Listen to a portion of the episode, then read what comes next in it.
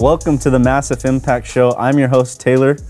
Today I've got with me a very special guest, usually my co host, Nathan Fort. Nathan, how's it going? Good. Hey, I'm excited about this because this is going to be all about me, right? Yeah, We're- absolutely. We're digging into my story, and uh, I'm usually a co-host asking the questions, but this is this is going to be fun. Yeah, it's going to be a little different. We're going to talk about business, going to talk about overcoming adversity, talk about wealth, maybe a little investing. It's going to be good. So let's talk about where you are today. You're running a wealth management practice, retirement. Tell me about that. I'd say the biggest thing I do is I help people understand financial concepts, and we strategize and we plan. Um, one thing that's kept me from getting bored the you know, 18 years I've been doing this is every individual, every household is unique. Everybody's situation is different. The resources are different.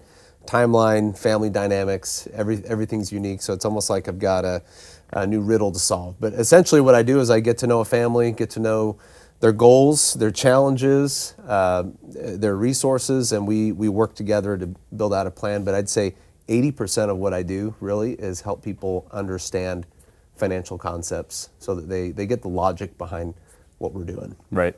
What's what's the if you had to kind of boil it down to the biggest mistake that you see or the biggest misconception that people come into your practice with, what would you say that is?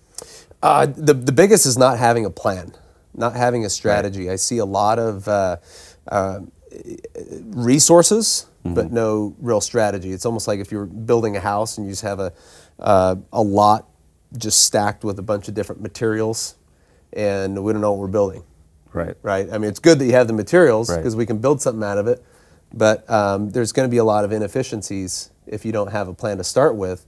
You're probably going to overbuy some stuff. You're, you're not going to order as much as another, and you might get the wrong stuff. So uh, a, a lot of what we do is is taking you know whatever resources that family has accumulated and kind of assigning a purpose to it. Uh, so everything aligns with an overall objective, like Right. like building a house. Right. Absolutely. So get them in there, figure out their objectives, figure out how to make it all align. Once you do that, what's what's the reaction from the people that you work with? Like what's what's the overall feeling that they get walking away from that? and how is it different from when they first walk in your door? Oh, the first word that comes to my mind is relief. Yeah. Um, wh- wh- when things are not clear from a financial planning standpoint, you just feel that they're not. You know, you just don't have that level of, of confidence that Right. you really need. Um, so what I like to see is uh, just that feeling of relief. There's uh, confidence. I'll say the word again. Uh, where they just feel a whole lot more comfortable with where they're at, and to me, that is probably the most rewarding thing about what I do because you know a lot of that kind of falls back to, and it- you, you'll probably get here in a second, but my, my upbringing Right. um, and some some of the struggles we went through in my earlier years. Yeah. I think that makes these moments a little more sweet for me. And did, did you know that you wanted to get into financial services or, you know, how, how did you get into that path? You know, I, I didn't. Um, I learned from my upbringing that um, I needed to figure out a way to get money and understand money. You know, we had a lot of really tough circumstances, um, really hard, very difficult things we went through, and I just understood that you know whatever it is I do, I've got to I've got to figure this whole money thing out. And I didn't know how to do that. You know, you Right. can get all the way through high school and college without one financial planning course. Right. You know, so you're not necessarily going to leave school knowing what to do with money and you know taxes and investing. You kind of ha- you're kind of left to your to yourself. Yeah. Um, and you know experts and fortunately there's uh, a lot of experts out there. There's there's great books and Mm-hmm. courses and and that's eventually what I what, what I started doing. But So you got into, you know, reading about it, studying for almost a selfish reason, right? Like to protect yourself and then that led into a career. How did how did you actually get into, you know, wanting to get licensed and and get into the industry? So that was uh, it, my father-in-law, my my wife's dad. He was a financial planner, and uh, you know I had all this built-up motivation to understand money, and like I said, I didn't know how I was going to do it. Right. Then I, you know, I met my wife and met uh, her dad, and that's when the light bulb went. on. I'm like, oh, holy cow, this is this is one way that I could do this. Yeah. Um, and so I got into the financial services business, you know, mostly like selling financial products, but that's that's all I knew how to do. But Right. that that set a good, um, it kind of laid the groundwork for kind of the beginning of my financial education. And at what were you with a, a big firm at that point, or or? I wouldn't say it was a big out- one. It was kind of a smaller agency. There were maybe 20, 30 of us, and for the most part, everybody was kind of independent. So I, w- I wasn't really a W two employee. Right. Um, but man, I, I, this is a true story. I went from washing windows on like a, a Monday to um, offering financial products like on a Wednesday. and uh, when I understood the numbers, Yeah. um, of course, you know, sitting down, being you know clean in an air conditioned room, talking about money Right.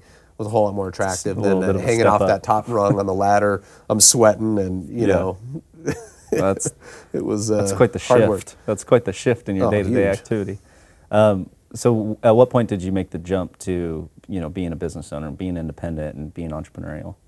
The longer I was in the business, the more aware I became of what else was out there. Because I'm always, uh, and that's just something about me. I'm, I'm always asking, you know, what's the next step? What's the next level? Right. And I'm always looking ahead, and and um, and so I've kind of learned, you know, where the very top is, and that's essentially where we are here with with Massif. I mean, this is kind of the pinnacle of wealth management.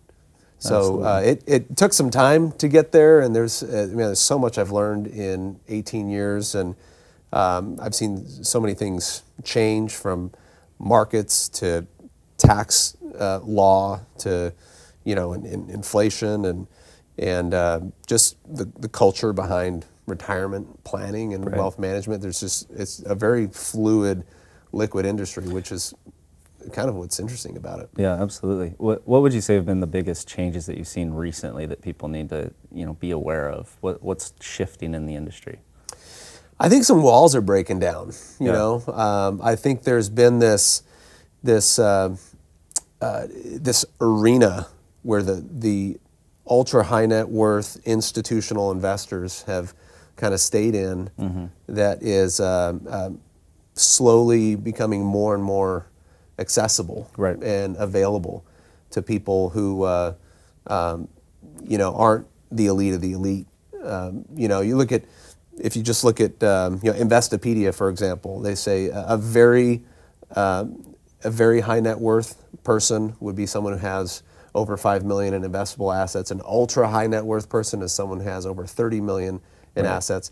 But when you look at uh, the history, the, the arena, this ultra high net worth arena, with all these uh, institutional private equity type investments, has been for a long time exclusive to the the probably top one percent of the ultra high net worth. Right.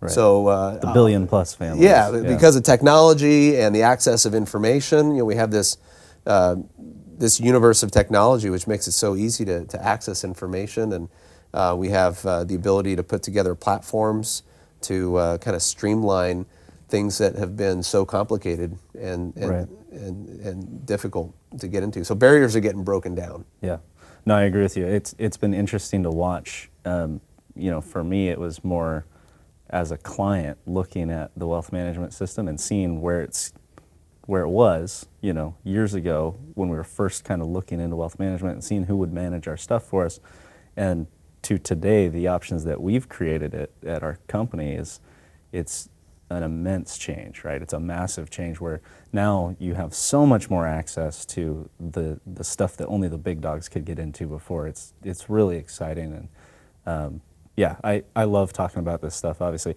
let's go back to your roots. Let's talk about you know how you were raised and, and how you really got here, right? Because so much of who we are is kind of ingrained in us from a young age. So, who was Nathan Fort growing up? How, how did you start out? Uh, well, I'm, I'm one of eight kids. Uh, I'm a twin. My dad was uh, very good at what he did. He was an electrical engineer. He worked on uh, some pretty high, high profile projects. He was on the team that designed the B 2 bomber Nice. for Northrop. That's and, cool. Uh, was super brilliant guy. I, I learned very early in high school to not bring my math homework to my dad because he'd wrap my brain in a knot. And you know, he always got the answers right would sometimes prove the textbook wrong, but it'd take us like three hours to do it. But anyway, he uh, he was laid off quite a bit. So when my dad finished a, uh, a project, or if the project lost its funding, he was out of work. Um, so we, you know, we're on welfare for quite a while. Uh, we lost the house, uh, kind of got back up on our feet with some help, and we lost a second house. And at that point, we were technically homeless. We had to move in with my grandparents. And uh, I remember, you know, just the emotional and, and physical toll this took. Right. Particularly on my mom. My dad was pretty good at kind of hiding his feelings. He was Right. stone cold. Yeah. You know, nothing really bothered him. But, Yeah. but my mom, you could see the impact. And, And how old were you at this time? Oh, I was. Uh, it was probably between age eight and uh, fourteen. Okay. So pretty formative Yeah, years, yeah, definitely. you know.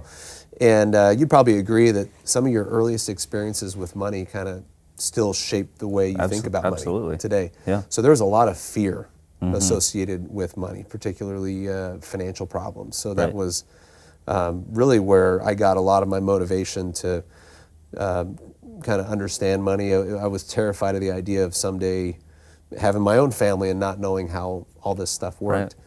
So, um, and I also learned from that whole experience how unreliable a job can be. You know, Yeah. Uh, you, for for decades and decades, it's been preached that you Salary you go to school, you get your yeah. education, you're going to get a secure job, and uh, I never saw. Uh, a secure job on display. When I was a kid, I, we were always terrified of my job, my dad losing his job. So I actually learned from that to not get a job, don't get Right. a job, Right. and um, and I did all kinds of stuff. I uh, was washing windows, like I said, power washing. I remember uh, working for a buddy of mine who was doing uh, Christmas lights. He was putting Christmas lights up on houses, which yeah. is pretty good money. It's actually that. not a bad business. So if, yeah. if, if, if you're in high school, college, and you want a, a good idea for making some good money, Yeah. uh, there's some good money there. But I was I was uh, helping people take down Christmas lights. It was probably uh, January, February, Mm-hmm. and uh, one guy had asked me. He said, "Hey, while you're up there, can you clean out my rain gutters?" Mm-hmm. And I was like, "Well, sure." And he's like, "Well, how much do you charge to do that?" I, I'd never done it, so I, I tossed out uh, three hundred dollars, I think. So he's like, "All right." So 30 minutes later, should have asked for more. yeah. so I, I cleaned out his rain gutters, Yeah. and 30 minutes later, I got a check for 300 bucks. So the, the light bulb went on. That next day, I came to the neighborhood. I knocked the entire neighborhood, knocked on every door, and I lined up probably two or three weeks worth of uh, gutter cleaning jobs. Love it. And uh, then someone would ask me, "Hey, do you do you wash windows? Do you power wash?" Well, sure, yeah, we do. I'd practice on my mom's house, so Yeah. we knew we knew we weren't Didn't uh, pull all the siding off? yeah, Yeah. Yeah. exactly. So we learned how to do it, and um, so I've always just kind of had that entrepreneurial mindset. Yeah. Um, to you know, I've realized the most reliable source of income for my family is going to be from a business that I create. And Mm-hmm. Right. what I love about what we do is I feel like I've created a business that offers such a high level of reward and satisfaction because we're making such a giant impact on people's lives. I mean, you're talking about generational wealth. We're able to make simple adjustments to a, a person's financial plan that could impact generations. Yeah. Like, who gets to do that? It's pretty amazing. It's a fantastic opportunity. I wanted to go back to you know something you were saying when you were a kid, right? How did it affect you seeing? Because you said your dad handled it really well. Your mom. He pretended to handle it. He really well. pretended to handle. He he put on a facade, right? He had a facade of handling Yeah. it really well. Ironclad facade. Yeah. right. And your mom, not as much, right? What was it like? You know, what did it feel like? How did it affect you emotionally, like seeing your mom go through that? Like, I want to dive into that more because I think Yeah. those are the moments that psychologically kind of form the framework for how we're going to process stuff in the future, right? Yeah. How did that affect you? I remember I, I was probably nine or 10 years old when I saw uh, my mom for the first time have a, a stress induced seizure. Oh, wow. She, uh, she was kind of, she had these tremors. She was kind of trembling and shaking for a few days, kind of mm-hmm. leading up to this. And, mm-hmm. you know, we didn't really know what was going on. Right. I just noticed that my mom was acting strange and we were under, a, she was under a ton of stress. Right. And you know, for her, this was it was embarrassing. You mm-hmm. know, it, she she's asking for help from friends and from family, and you know, everybody wants to be financially independent, and we're we kind of have that sense of feeling ashamed when we're not. Right. We shouldn't, but we kind of feel that way. Right. So that really was heavy for her. And I remember watching her, and I'd never seen anybody have a seizure, so I didn't even know what was happening. Mm-hmm. But I, th- I thought, you know, in my you know nine or ten year old mind, I thought my mom was dying Yeah. because of our financial problems. Right. And you know, what would that do to any any kid? Right. You know, um, and I thought, and that really kind of burned deep inside me this desire to never let anybody be in a situation. If I have anything to say about it, you know, don't let anybody in that kind of a situation where um, they're so overwhelmed with that that burden of this uh, financial tragedy. Right. So uh, I was just so terrified of that situation. I really had, you know, some kind of PTSD from that.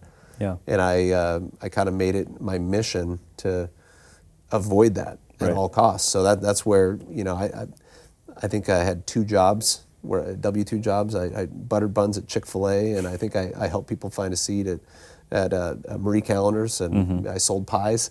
Yeah. And from then on, I was uh, self-employed, running my own business because I was I was too afraid of of anybody um, having the power to withhold income from my family, and that's how I saw my dad's employers. Like, Yeah.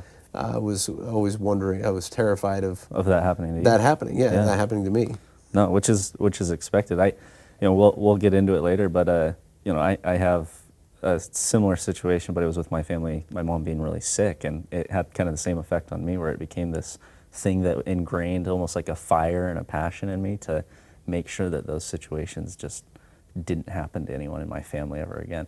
Where do you fall in the siblings? You said you're you're one of eight, correct? Yeah, I'm te- technically second to last. Technically, because I, have- I have a twin brother who's a minute older. Okay. So so Okay. he's which I'm sure he would make sure we knew. Yeah, uh, uh, of course. Right. You know, we are always reminded of that because remember the oldest got to sit in front. Yep. Yep. So he was uh, he, was, a minute older, so he tried to tried to claim that principle. How did how did this affect your siblings? Like, did they all go on to be successful? Did they all struggle? Did they where are they? Yeah, it's it's it's kind of a little bit of a, a mixed bag. Okay. Um, but everybody was absolutely impacted by Right. it, just in a different way. Right.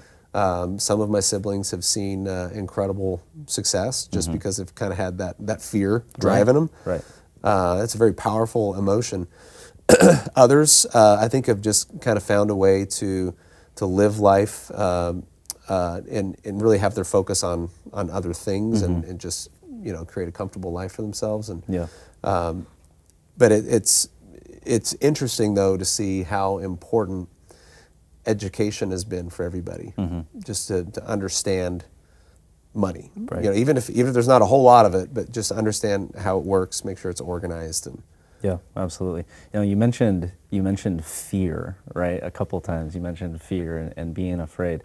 You know, we, you and I have talked about abundance mindset and how you know we're trying to get our clients to a place where they can have a, an abundance mindset about stuff instead of a scarcity mindset. Right. So you know, now I see you. You're living in this state of abundance, right? You're living in this this mindset of abundance.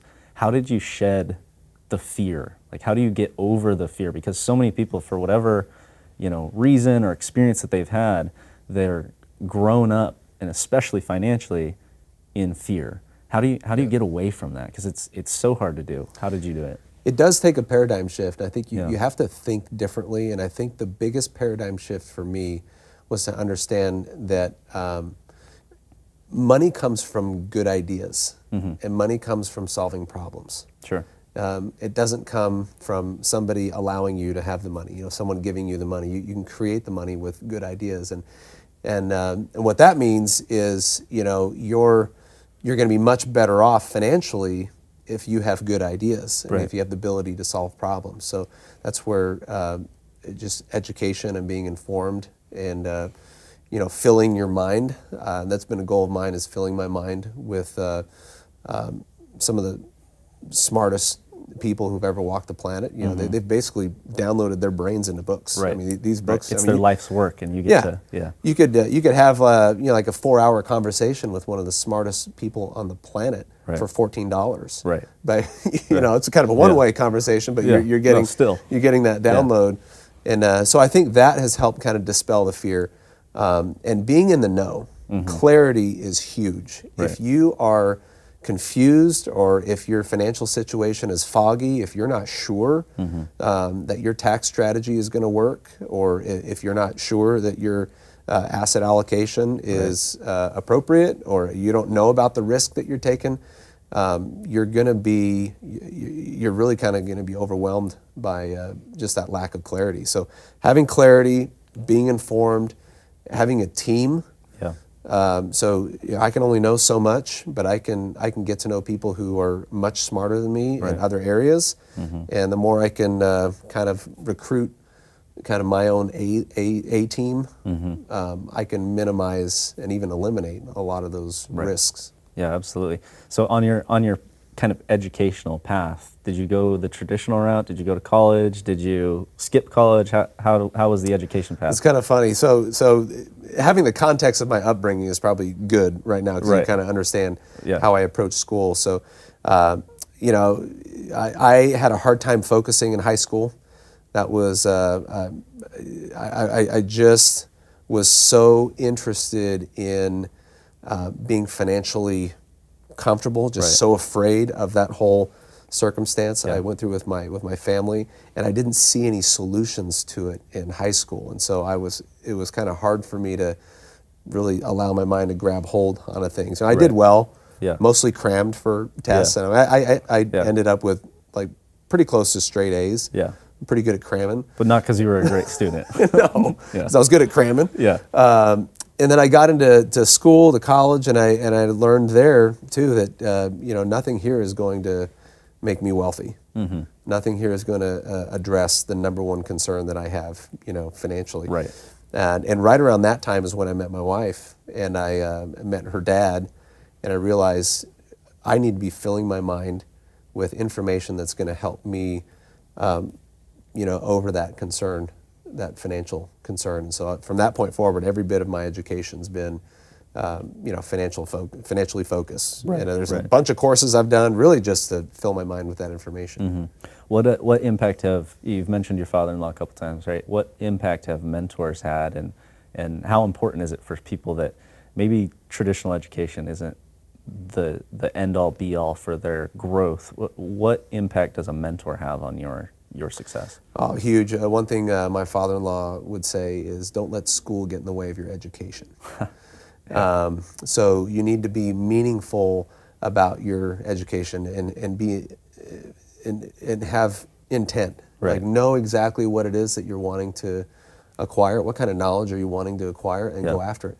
Um, I mean, there's not enough time in a lifetime to read every book uh, in, in this world, right? Mm-hmm. Right. So you're going to have to be selective. So, um, what parameters are you going to use to choose the, the books you read and what you fill your mind with? Well, it should be in alignment with your goals, your ambitions, and uh, maybe maybe your fears, Right. Right. Uh, so. That, and that's really how we've approached our kids' education. You know, my wife and I have six kids, Mm-hmm. Yeah. and um, we're doing some at-home private school type courses, but Mm-hmm. uh, we're trying to give them as much of uh, the steering wheel as possible to be able to explore their interests. Because I think you're gonna you're gonna do the best Right. when you're in an arena you're interested in. Right.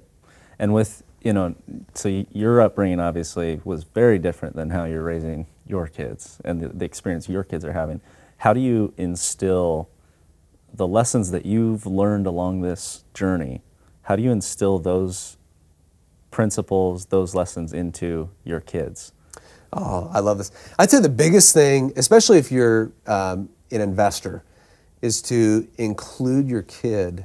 I include my kids in those conversations. Right. I let them listen to my wife and I talk about, you know, a, real estate deal, a vacation rental, or an apartment complex, or a fund Right. that we're looking at. Um, and the older the, the older kids will ask questions. Um, you know, we, we, we own some real estate, some direct holdings. We'll do vacation Right. rentals, and um, uh, my kids will ask, the older kids will ask about the numbers. You know, how is it that we can afford all these houses? And Mm-hmm. Right. so we'll talk about, Right. you know, our gross rents. We'll talk about our mortgage and our, our interest rate. You know, we got a loan from the bank, and we have to pay the bank this much, and we have Right. utilities. We got to pay them this much, but we're getting this much in rent. And uh, and there are times I've seen my my sons eyeballs get big and he's realizing, holy crap, this is cool. That's the kind of education I it's want to make it. Yeah, It's great to yeah, see it's that in it. exciting. Yeah, I, I love it. And and how do you you know one of the most common questions that we get from clients is you know they've had this great success. How do you make it so that your kids don't become spoiled? Right? Everybody has this image of like you know the trust fund kid where they've got all this access to money and they're seeing this money and they're talking about wealth and they turn into these you know spoiled brats basically. How do you keep your kids from becoming that? Involve them and everything, but keep them from becoming those kind of typical trust fund kids.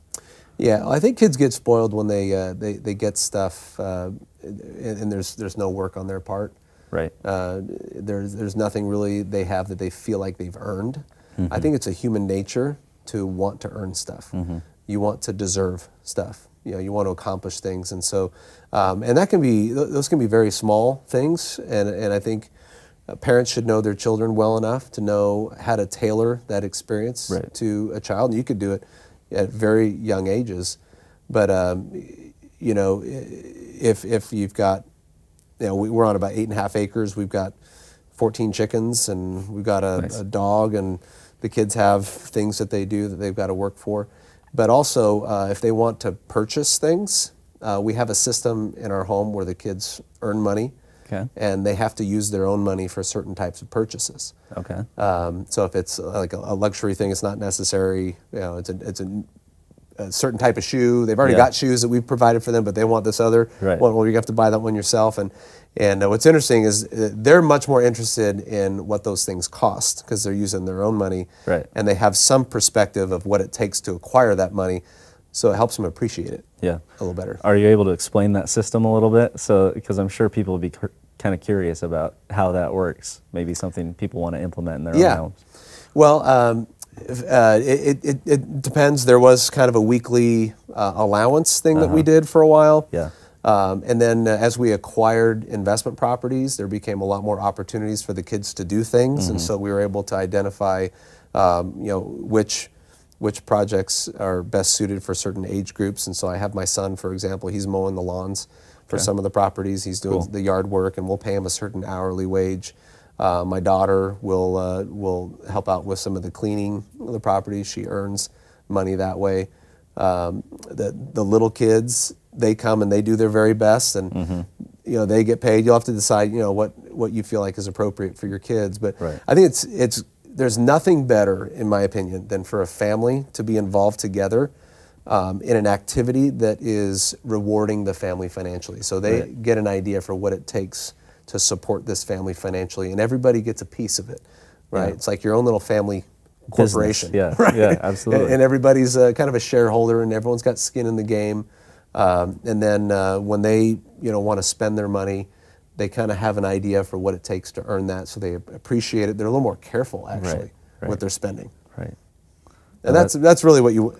Yeah. I, I think that's the the financial foundation you want to move into Yeah. adulthood with. Well, well, and I think it's really cool too because it, you're not just focusing on like the cash. You're not just focusing on the dollar figure. You're you're focusing on more so on the principles and how to think about money rather than like what you're going to do with the money. And I think that's great that you guys can do that in such an effective way. And hopefully, a lot of people will implement that into their own lives. I know we will with our kids. Our our daughters are only four and two, so it's a little hard to enforce at this point. yeah, but- they're not too young. They're, they're no, not too young. Not too young, but it, it uh, we have like you know little treats or gifts or whatever that they can earn if they do certain chores and things like That's that. That's great. I mean, it doesn't have to be money. It could be Yeah. privileges. Right. And, and one thing I, uh, I'm glad that we've done is we've tried to help our kids understand that we're investing and we're doing this and, and we're, we're putting all this work into all these different projects, um, not to acquire money, but to acquire freedom Yeah, it's a and, and to be freed from the uh, emotional burden of fearing about Right. money. You know, And and have there been any conversations in your family of what do you do with all that freedom? Like what what's what's your impact? What's your purpose? What do you go do with all this newfound liberty? Yeah. Well, we, we kind of put that into practice. So, Yeah. so we'll set goals as a family. There's certain th- things we want to experience together as a family. Um, we've, we've gotten the kids together and kind of have sponsored uh, families uh, during the holidays. Uh, we've sponsored. Um, uh, there's a, there's a great association. I wish I could remember the name of it uh, in Austin, where uh, you're able to to sponsor um, an, an, an orphan kid who doesn't Yeah. have parents, and you're able to kind of get to know them a, a little bit. That's cool. But uh, I think doing things like that, where the kids can again be involved in the whole process, so they they don't only understand you know what it takes to to um, serve another person and make their life better, but they also get to share in the satisfaction of Right. you know seeing that family come to their doorstep with you know whatever it is you, Right. you left there for them, and that that stuff is a whole lot more memorable than anything they've ever you know gotten Yeah. as a gift. Yeah, it's interesting when when we set up, you know, family foundations or a donor advised fund or anything like that. I always encourage people to involve their kids as much as possible because those experiences are the ones that kind of ring in the principles. They they bring them into the family dynamic and and keep them going for a long time because it associates all the emotion along with the effort and it, it just instills those principles permanently and I, I love to see that and, and it's great to see it you know at work in your family That's I heard. really I heard. Uh, I think it was uh, David Neeleman. He's the founder of JetBlue. Yeah. I think he's he has every one of his kids as board members on Right. their foundation. On their investment council So for the yeah. So their yeah. job is to figure out how to give his money away. Right. Yeah. Mixed feelings on that, maybe. but yeah. Right. Probably, I'm sure a portion of Yeah, it. yeah, a Right. portion. I'm sure they're okay. Yeah. Um, so let's let's shift back to some of the business stuff. Um, when you went independent, right? Have there been any big hurdles or mistakes that you made along the way where it was like, oh man, that that was cutting it close, or, or anything like that? Well, uh, mistakes and hurdles. I'd say uh, there are a lot of financial companies that are very interested in getting their products sold, Uh-huh. and uh, they put a lot of money and a lot of effort in getting their product or their package in you know front and center uh, for financial advisors. Right. They want to get those pushed. Right. Um, I think it's, uh, and I learned this early on uh, that you've you've got to understand that the needs and the plan, the financial plan, precedes any products Right. right? Right. Because uh, you know, right out of the gate, I saw these really cool financial products. It does this, it does this, and it, it promises this, and everybody should have it, right? I'm, Right. I'm going to save the world, you know, one product at a time, right? Yeah. Um, and uh, you know, I realized this was not the best thing really for anybody. So uh, I learned that quickly, and and now everything we do is is planning based. Right. Uh, we want the objectives to come first, like the the house metaphor. You got to have the house plans before you you know you go shopping for materials. Right. Right. Um, but that that in uh, uh, you know I, I I understood this, but the principle became real for me when I um, I understood the value of bringing together experts in their own field. yeah. Um, I didn't have to be the one to have all the answers. Right. Um, and so leveraging some of the brightest minds in this space has been a huge, huge advantage. And that's something I wish I would have learned, Right. you know, the first day. Yeah. I would have, that would have been my, my, my one thing that I would have done was build that team. Yeah. But I kind of did it on my own for a while. Yeah. If you had to say, like, you know, the biggest lesson you've learned being an entrepreneur, or the biggest lesson you've learned being in business that you would want to impart on others that are maybe earlier on in the journey, what would that one thing be that you would tell people to focus on?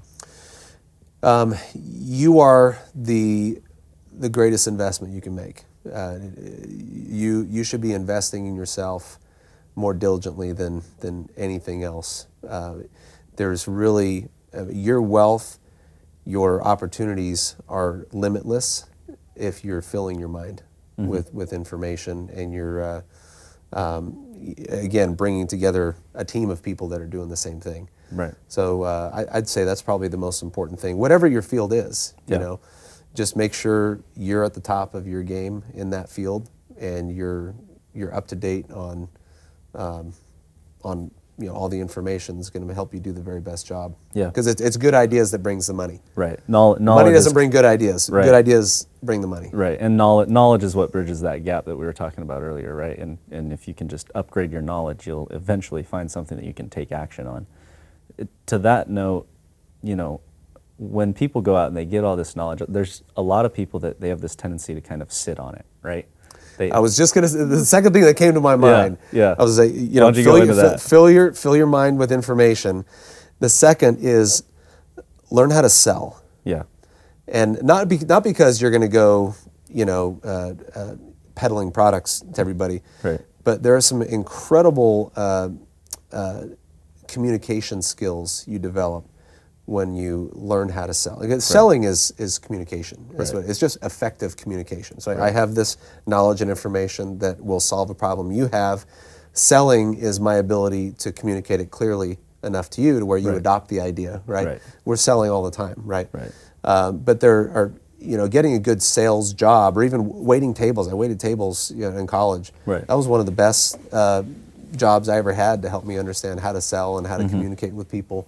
Um, so filling your mind with information, but then honing your skill in in uh, distributing that information to other people, so Right. you can actually make a difference. it's not enough to just know. You got to be able to do as well. Yeah, actually have an impact. Right, right. Do something. so, um, do you remember when you made, when you crossed like making a million dollar mark? Do you remember when that was? Oh yeah, I took a picture. Did you? Of my bank account. Yeah, I Yeah. took a, yeah, I took, I kept, I took a picture of my uh, my 1099s, and yeah, it was a big day. What What was that like getting to that point? Like, did you did you feel like you could rest a little bit, or did it just fire you up and want to want to make you keep going? Uh, it, it, it, it fired me up. And it, you know, when you get to that level, when you start operating in those numbers, you also have a very clear perspective of uh, how quickly it can go the other direction. Right.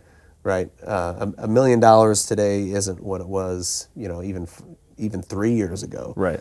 Right. With uh, just the inflation we've gone through, and um, but no, I think it uh, it helped me uh, it gave me a boost, I would say, in the same direction I was I was pointed in. Mm-hmm. Um, and you know, your second and your second million comes, you know, exponentially easier. Yeah. Right, And your third and fourth, it, it compounds. Um, so that I, I thought, you know, maybe when I got started in my career, I thought that I would feel a whole lot more relieved and satisfied Yeah. when I got to that number. but- Fulfilled. fulfilled, yeah, but no, Just more more fire. hungry, yeah. Yeah, I, I agree with you. I think when you when you get there, you realize like, oh, this this isn't that far. Like Yeah. I, I thought I thought this would this point would represent much more progress in life, and I still have so much more to do, so much more to, to get after, so much more to build. And uh, you know, it's the same thing for me when we we sold our first company and we got paid.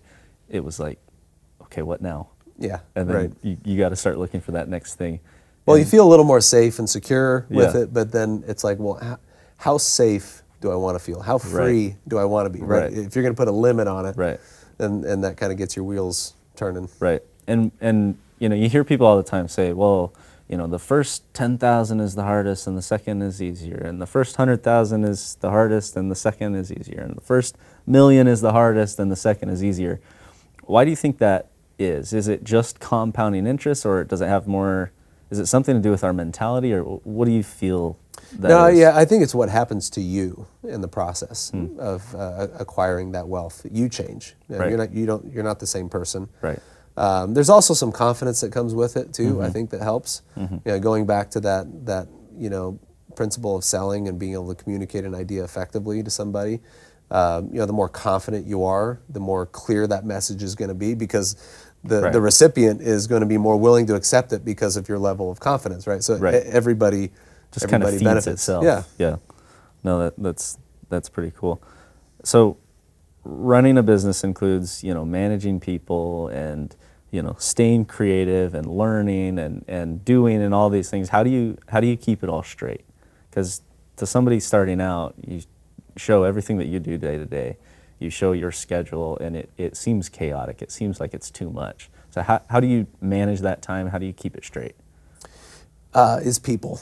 I think it's, it's having the right people. You know, there are certain things that are going to be easier for you to kind of have a handle on. There, are some things that might be really difficult, you know, depending on how your mind works and where your interests are. Uh, some aspects of your di- uh, of your business are just going to be harder for you to to manage than it would be for another person with a you know different kind of mindset. So um, I think the most successful businesses that I've seen are those that have the right people in the right places. And uh, you kind of need to know where your lane is too, as a business owner. Like, wh- what are you really good at? What can you do Right. that nobody else can? Right. right? Uh, and then what are you doing that anybody else can? So kind of identify those two lanes and, and just offload all that stuff somebody else can do. Right. Find really good people to do that so you can stay uh, in your lane. Right. And uh, that's that's going to be not only good for your business, it's going to be, it's going to be good for your emotional health. Right.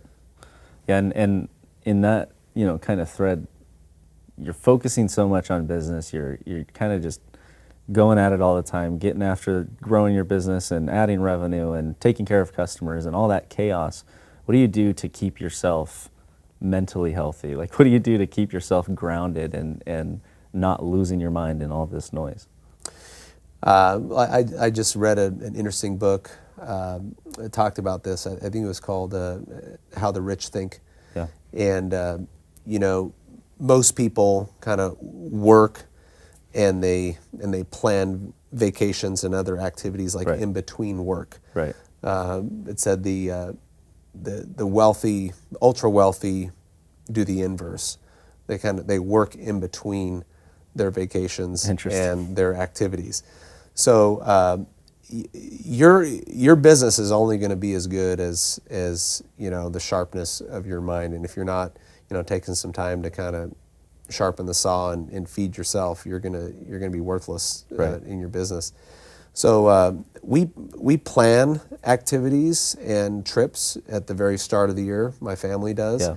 We uh, we decide where we want to go. Now this this past year was really kind of exciting because we uh, instead of giving our kids stuff for Christmas last year, we gave them all a one-on-one trip with mom and dad. Mm-hmm. Oh, that's cool. And we kind of tailored each of their trips to kind of their their interests. Yeah, that's- and so they're really very cool. diverse trips, but we we kind of planned all of those out. We said, well, this is what we're doing this year, and um, and it hasn't, you know, business hasn't suffered because of it. In fact, you can probably say it's it's been better than ever, just because uh, I feel better than ever. We're having a really good time. Yeah. So uh, you can get burned out Yeah, real easy. definitely. Uh, and I think anybody who owns a business knows that. So you've got to be really careful to make sure you're you're taking that kind of time, uh, and I, and you have habits daily to take care of yourself. I, I try to go to the gym at least uh, you know five days Right. a week. That's that's just as good for my, my mental health as, as it is my physical health. Absolutely. You know, have date nights with your your spouse. You Mm-hmm. know, my wife and I go out once or twice a week. So all those things kind of keep me fresh Yeah. for the business. Oh, that's great. And what do you do for fun? How, how do you, when you want to just let loose, what, what do you do? Uh, it could be just you know laying on the floor and having all the kids pile on me, and that's just what we do. We have a, like a lazy night, you Yeah. know, watch a movie, or uh, you know we'll take our RV up to uh, Colorado and do some hiking. Uh, we'll- I really enjoy fishing. You know, Yeah. we just went out uh, fishing out in San Diego on a Yep. uh, buddy's boat and caught like 35 mahi mahi and awesome. um, I'm I love being outdoors, uh, and if we can't travel somewhere, we'll we'll you know do do something outside, you know, at the lake or something. That's awesome. We're kind of we're coming to a close here and, and running out of time. Producers are telling me to wrap it up, but um, my my last thing I, I really wanted to get out of you is, you know, if you had to leave just a, a couple key pieces of information behind that, you know, you're not going to be here tomorrow. You're you're gone, and you want the world to know that you knew X Y Z, and you want your kids to know this. What what would those things be that you want to impart on the world and on your family? Um, I'd say uh, your your impact on your family and on your community and on the world can be as as big as you believe you can make it. Um, I think really believing in yourself, and um, don't wait for somebody to make your life great. Yeah, You've you've got to do it. I love it.